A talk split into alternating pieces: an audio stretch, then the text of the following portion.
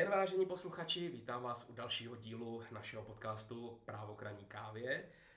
Dnes ve studiu vítám Dana Vejsadu, což je náš odborník na pracovní právo a Dan nám přišel říct něco o nedávné novele zákonníku práce. Vítej, Dane. Ahoj. K novele. No, předně je nutný říct, že jako novela není teďka nic hrozného, čeho by se zaměstnavatele měli děsit. Ona ta novela je sice poměrně eh, rozsáhlá, ale eh, dá se říct, že většina těch věcí, které v té novele najdeme, eh, jsou spíše různé úpravy a řešení nějakých problémů, které dlouhodobě jsme v tom pracovním právu měli. Ale na druhou stranu jsou tam zase věci, na které se budou muset zaměstnavatele určitě připravit. Jasně, skvělý. Jaké změny ten, ta novela vlastně přinesla? Vím, že jsou tam dva druhy změn. Jedny, které nabyly účinnosti někdy v polovině roku a druhý uh, začínají platit až v lednu 2021. Tak jestli nám to nějakým způsobem uh, popíšeš, co tam za ty změny je? Přesně tak, tak podíváme se teda první na ty změny, které už máme účinné od, je to konkrétně 30. července tohoto roku. Eh, dá se říct, že těch změn je v podstatě šest, nebo je tam takových šest kategorií, do kterých si je můžeme rozdělit. Eh, ta první se týká automatických převodů zaměstnanců, eh, což nebo k těm dochází v situaci, kdy mezi sebou dva zaměstnavatelé si převádějí nějakou činnost nebo nějaké úkoly a na základě evropských směrnic, z kterých tato úprava vyplývá, to způsobí, že mezi těmito zaměstnavateli přejdou automaticky ti zaměstnanci, kteří ty úkoly Aha. nebo tu činnost vykonávali.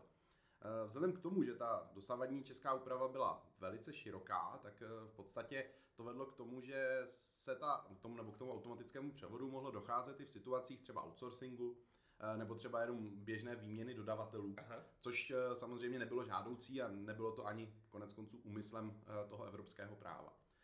Proto v této novele se tam doplňují další podmínky, které musí být splněny, krom, kromě tedy toho, že dochází k přechodu nějakých úkolů nebo činností, eh, aby vůbec k tomuto automatickému převodu zaměstnanců došlo. Eh, v podstatě se tím přibližujeme té evropské úpravě. Ty podmínky zahrnují například to, že musí být převeden také majetek, pokud je pro výkon činnosti důležitý, že musí být vytvořena nějaká organizovaná skupina zaměstnanců, která se tomu úkolu nebo té činnosti věnuje. Takže opravdu dochází nějakým, nějakým omezením a ten automatický převod by se měl aplikovat poněkud, poněkud méně. Výborně. Další je doručování listin, pokud se nemýlím, tak Přesně tak. Eh, ta oblast doručování, která se, nebo ta úprava, která se vztahuje na ty důležité pracovně právní písemnosti, to znamená Aha. od pracovní smlouvy, výpovědí a podobně, eh, tak je poměrně komplikovaná a obsahovala velké množství takových problémů.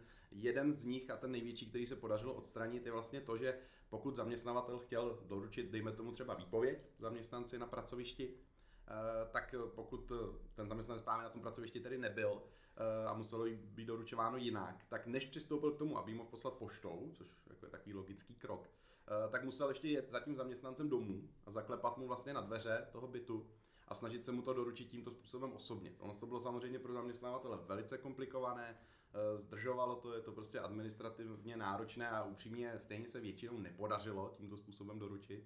Takže tuto povinnost naštěstí už tedy novela vypustila a zaměstnavatel může rovnou přistoupit k poslání eh, toho dokumentu poštou.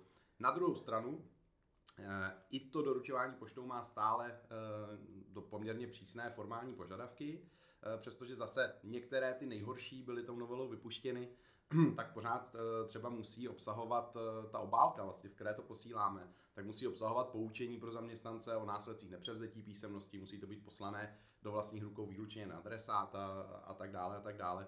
Takže pořád je to určitě oblast, na kterou zaměstnavatelé si musí dávat pozor, jakým způsobem tyto důležité dokumenty doručují. Jasně, takže končí takovéto dvoučlené komando doručující výpověď, aby si to vzájemně mohli dosvědčit a myslím si, že tohle to asi nikomu chybět nebude. Přesně tak, přesně tak a hlavně dlouhé cesty uh, za některými zaměstnanci, kteří bydlí třeba uh, 100-200 km od pracoviště, byl to takový povinný výlet. OK. Co tam je, prosím tě, dál? Eh, potom tam máme oblast vysílání zaměstnanců. Eh, taktéž eh, vlastně z evropských směrnic vyplývající právní úprava, eh, která se novelizovala, proto jsme museli provést novelu i u nás. V podstatě ta česká právní úprava se vztahuje na zaměstnance, kteří jsou ze zahraničí vysílání do České republiky s tím, že se rozšiřuje okruh nároků, které jim je potřeba poskytovat podle českého práva. Dřív to byla pouze minimální mzda, teď už to budou i různé povinné příplatky, jako je příplatek za práci přes čas, za práci v noci, za práci o víkendu a tak dále. Tak dále.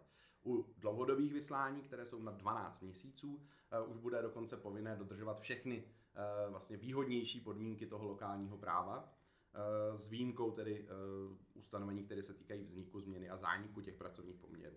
Eh, co je ale podstatné říci, je, že vlastně ta stejná úprava, protože vychází z evropské směrnice, je i v ostatních státech Evropské unie, což znamená, že i český zaměstnavatel, který vysílá svoje zaměstnance eh, do jiných států EU za, výkonem, za účelem výkonu práce, tak se ty stejné podmínky budou vztahovat i tam, na což české, čeští zaměstnavatele často zapomínají, eh, že je potřeba platit nějakou lokální minimální mzdu a právě tedy nově i třeba lokální povinné příplatky a tak dále. Takže to je ta asi nejpodstatnější změna upozornění, které Eh, v této souvislosti musíme dát. Takže je zapotřebí si vždycky uvědomit, jaké podmínky panují na tom lokálním trhu, kam, nebo na to, v té lokální území, kam posílám toho zaměstnance a splnit i ty podmínky toho místního státu. Přesně tak, přesně tak. Výborně. Co tam je dál? Zápočáky? Eh, ano, pak máme takové spíš už administrativní ulehčení u potvrzení o zaměstnání nebo lidově zápočtového listu, eh, které už nově nebude potřeba vydávat zaměstnancům pracujícím na dohodu o provedení práce Eh, pokud tedy u nich nebyly nařízeny nějaké exekuční strážky ze mzdy, nebo pokud tedy jejich odměna nepřesáhla 10 tisíc a nestali se účastní nemocenského pojištění, což se ale upřímně v praxi nestává, protože ten důvod, proč se uzavírá DPP, je právě ten výhodnější daňový režim pod těch 10 tisíc korun. Také se nám jenom doplnil formálně jeden požadavek na zápočták a to v případě exekučních strážek uvést orgán, který tyto strážky nařídil, takže jenom tady právě to upozornění je nutný si trošku poupravit ty formuláře, pokud tam tuto kolonku zaměstnavatele, zaměstnavatele ještě nemají. Skvělý. Potom je tam nově odvolatelnost vedoucího místa omezená.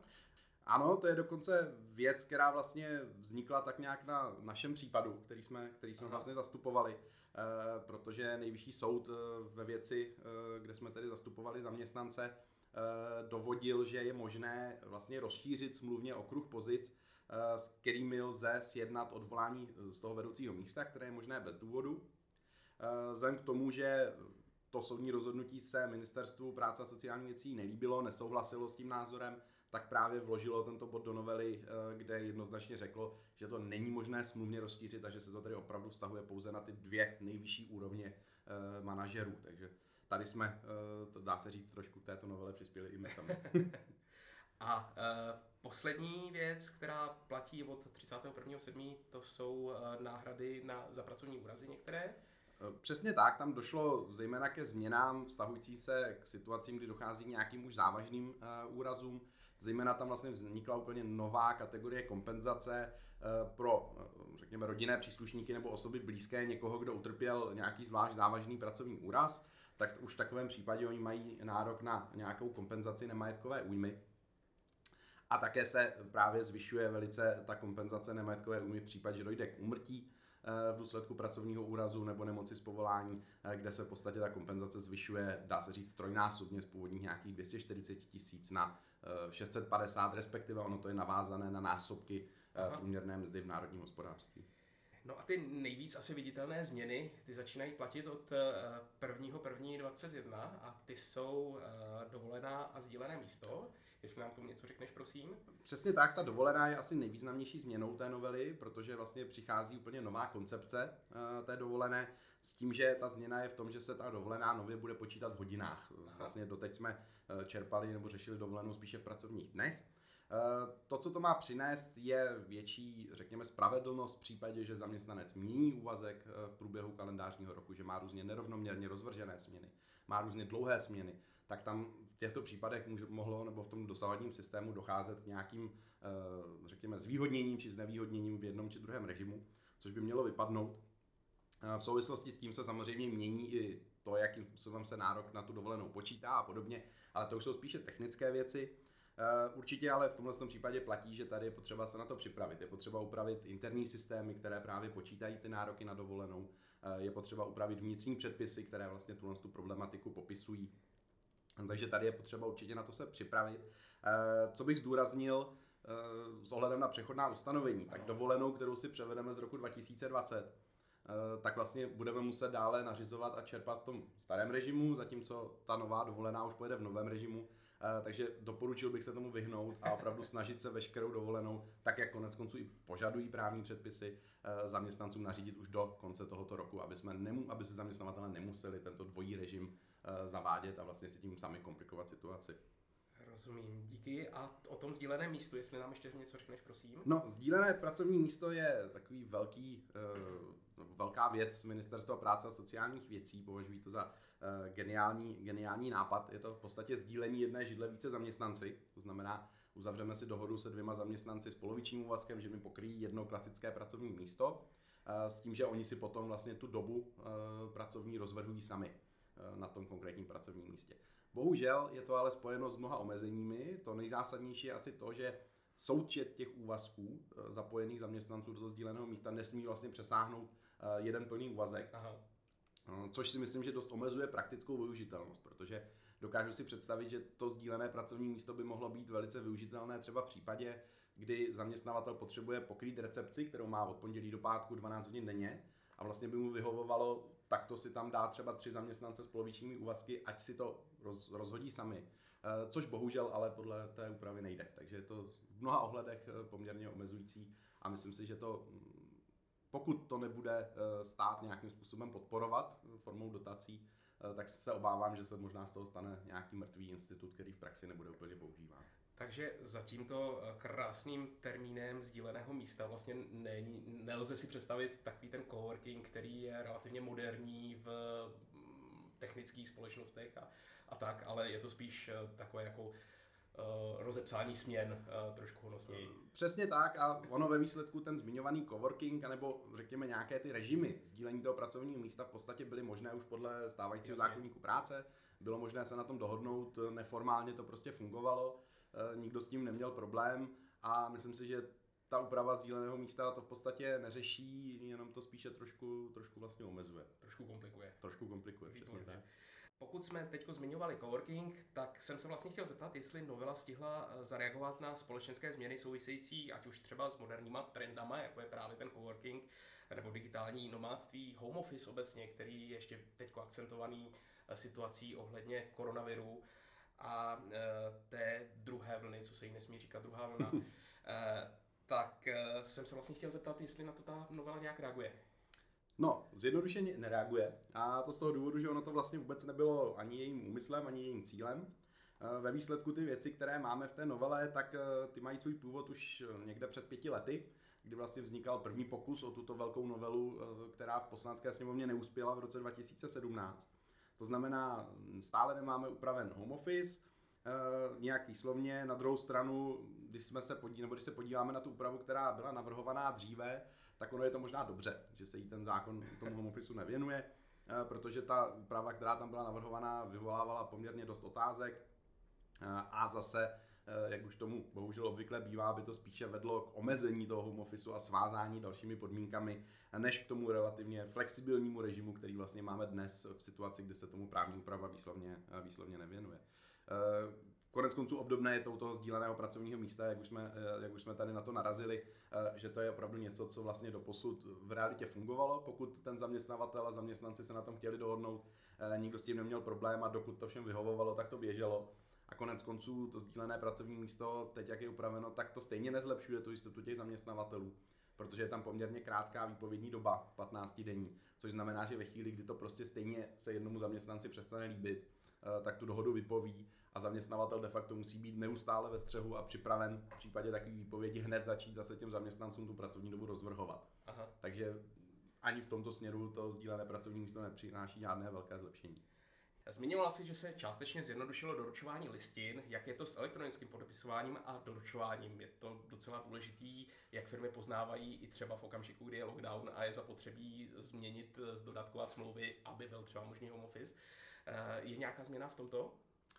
No, předně je nutný říct, že uh, samotný elektronický dokumenty a elektronický podpisy zákonník práce vlastně vůbec neřeší. Takže tady vycházíme zcela z té obecné úpravy, která vlastně říká, že elektronický dokument je dokumentem v písemné formě.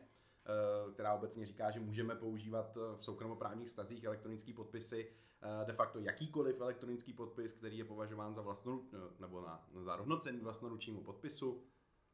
Teda jenom s výjimkou veřejnoprávních podepisujících, kteří mají trošku přísnější úpravu. Takže v tomhle tom problém není. Tam je ale problém e, především v tom doručování, protože zákonní práce, který je v tomhle tom hodně ochranářský, tak říká, že je zapotřebí to podepsat uznávaným podpisem na straně zaměstnavatele a zároveň zaměstnanec to musí do tří e, dnů potvrdit e, také uznávaným elektronickým podpisem, což je úsměvně nepraktické. Nejenom, že to je nepraktické, Eh, ono to je v podstatě téměř v praxi nepoužitelné, protože samozřejmě představme si situaci, že zaměstnanci doručujeme výpověď z pracovního poměru a teď vlastně od něj očekáváme, že pokud mu to tedy elektronicky doručíme, že on nám ještě sám aktivně odpoví do tří dnů zprávou, že teda výpověď přijal a ještě ji podepíše uznávaným elektronickým podpisem, pro který si doběhne eh, někam, aby se ho zařídil. Takže samozřejmě tato představa je úplně zcela bláhová, eh, v praxi to prostě nefunguje a je to, je to velká překážka té elektronizace. Novela na tom v podstatě nic nemění. Eh, jediné, kde došlo k zjednodušení, je výslovná úprava doručování prostřednictvím datových schránek, kde právě tento požadavek na eh, uznávaný podpis, respektive na to potvrzení už vypadl. Eh, takže to samozřejmě jako zjednodušení přináší. Na druhou stranu ale kolik zaměstnanců reálně má zřízenou datovou schránku, pokud už ji náhodou mají zřízenou, kolik z nich má ještě povolen ten příjem, řekněme, soukromých zpráv, to znamená, pořád jako platí, že to praktické využití je v celku minimální. V tomhle tom směru si jako myslíme, že opravdu ta novela promeškala určitou příležitost. Právě to, že teď ta společnost je velice nakloněná elektronizaci, ta současná právní úprava elektronizace nebo toho elektronického doručování je z roku 2007, takže v podstatě dá se říct, vychází úplně z jiného světa, než v kterým dneska, v kterým dneska žijeme vzhledem k tomu, že tedy takto jako se nepodařilo naplnit uh, nějaký potenciál, tak my jsme teda se trošku rozhodli sami přiložit ruku k dílu. Uh, ještě společně s kolegy jinými jsme dali dohromady uh, nějaký návrh, který by právě měl trošku liberalizovat uh, celé doručování, ale samozřejmě nejvíce toho doručování elektronické. A doufáme, že se nám jej podaří nějakým způsobem dostat eh, třeba i do poslanecké sněmovny eh, a to třeba v rámci toho, když se teď projednávají některé implementační zákony k nedávno přijatému zákonu o právu na digitální služby. Myslíme si, že to k tomu by vlastně obsahově velice, velice dobře sedělo. A věříš, že se to stihne ještě v tomto volebním období projednat a mm, přijmout a bude na to dostatečná podpora? Uvidíme, to by samozřejmě bylo věštění z křišťálové koule. Na druhou stranu, myslím si, že opravdu po té elektronizaci, digitalizaci teď poptávka je, je tam i určitá politická vůle, ale samozřejmě zákonník práce je vždy politicky konfliktním tématem a jakmile se tato pandořina skřínka otevře, tak už se pak samozřejmě může stát úplně cokoliv. Tak budeme držet palce. Ještě poslední otázka. Eh, v reakci na koronavirus a lockdown z jara letošního roku poskytla vláda několik programů na udržení pracovních míst, takzvaný eh, program antivirus. Eh, ten ale bude končit, zdá se, že asi koncem října. Měl by nastoupit, no, měla by nastoupit právní úprava Kurzarbeitu. Jaké v současnosti o tom máme informace? Jak by to mohlo vypadat? Zatím ještě máme informací relativně málo, co ale se vypadá, že bude zřejmé, je, že ten Kurzarbeit eh, nahradí pouze část programu antivirus a to v podstatě tu část, která se věnovala řešení část, takzvané částečné nezaměstnanosti. To znamená situaci, kdy zaměstnavatel po část pracovní doby nemůže přidělovat práci, protože prostě nemá zakázky, nemá odbyt. Eh, bohužel ten navrhovaný Kurzarbeit eh, nebude řešit ten poměrně další okruh překážek, ať už je to karanténa zaměstnanců, ať už je to situace, kdy zaměstnanců, zaměstnavatelům je vůbec zakázána činnost, což teď se zase objevuje třeba u nočních barů a podobně. Eh, také situace různých eh, prostojů, eh, situací, kdy zaměstnavatel nebude moc udržet provoz, protože bude mít většinu zaměstnanců v karanténě. Ve všech vlastně těchto případech pod tím programem antivirus ti zaměstnavatelé dostávali kompenzace, což už se s tím prostě pod tím kucavajtem úplně nepočítá. Takže tady lze očekávat, že některé, někteří zaměstnavatelé se poté možná dostanou do potíží s udržením těch pracovních míst. Na druhou stranu je to určitým způsobem logické, protože samozřejmě ani ta státní kasa není bezedná a nemůže prostě stát podporovat všechny všude a do nekonečna jednou prostě to skončit minimálně musí. Hmm. To byl Dan Vejsada, eh, odborník na pracovní právo. Dané, díky za návštěvu a eh, s vámi posluchači se loučím a těším se příště naslyšenou. Děkuji za pozvání, naslyšenou.